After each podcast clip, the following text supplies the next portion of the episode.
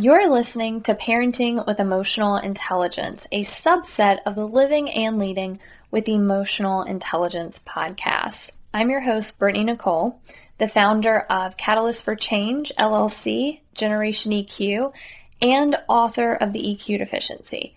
If you find the information in this podcast valuable and want to learn more about how you too can incorporate these essential skills in your family's lives, I welcome you to contact me personally and we can have a chat. You can find my personal calendar link and contact information in today's show notes. How do you feel about competition? Do you feel everyone is a winner in their own right? Or that those who work hard and are superior in talent should be labeled the victor? Competition, like many topics today, isn't black and white.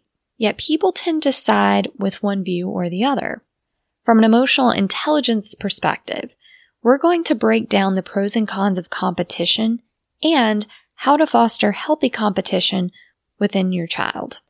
First, we need to understand that competition directly ties to our primal urge to thrive and survive. And guess whose job it is to ensure that we thrive and survive? The ego. Unfortunately, when we lack awareness and emotional intelligence, we can let our egos take competition too far. Too far being pushing ourselves or others to mental or physical breakdown or burnout for the sake of winning, using physical or verbal abuse as punishment for poor performance or losing, or feeling anxious, depressed, or outraged because we didn't win. Equally, the ego can create a feeling of entitlement for those who may not be as skilled or disciplined as another but expect the same accolades as the victor for their efforts, or lack of effort in some case. Both examples that I've given lack emotional intelligence and fail to demonstrate healthy competition or personal accountability and growth. So here's how you can help your child strive to thrive and be proud of their accomplishments. Because that's what I believe it should be about having ambition and a passionate drive to succeed and do great things with your gifts and talents. So first, avoid promoting the illusion of being number one or the best at anything. While there are first place trophies, there will always be someone who surpasses them eventually. Teaching your child to strive to be the best instead of their best is setting them up for disappointment or a ruthless feat to prove something to their ego. Next, promote curiosity instead of judgment, meaning when they fail to achieve their goal, analyze their shortcomings without personal criticism.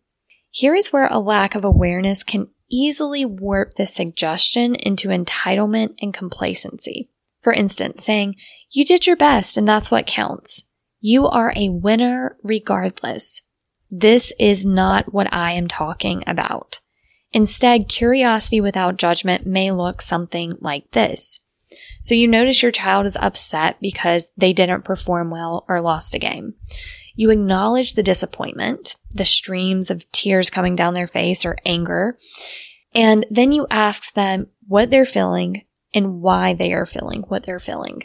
These feelings are almost always tied to our judger, that being the ego which is only amplified by an egoic society.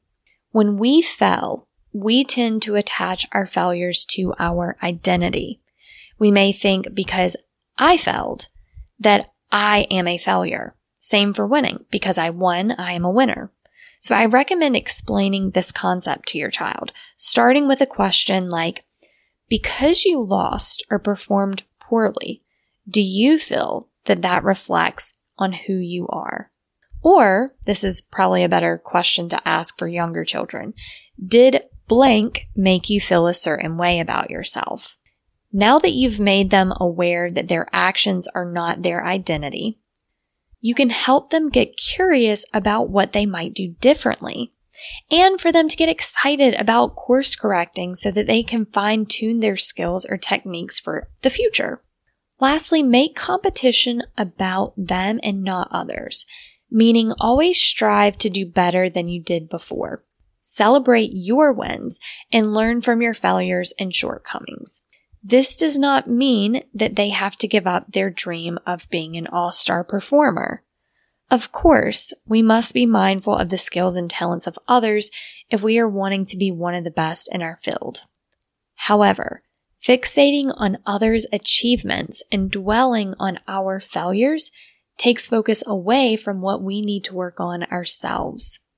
In short, to foster healthy competition in your child, focus on developing the task and the skill with curiosity and refrain from practices and mindsets that bolster the ego. So that is all for today's parenting with emotional intelligence.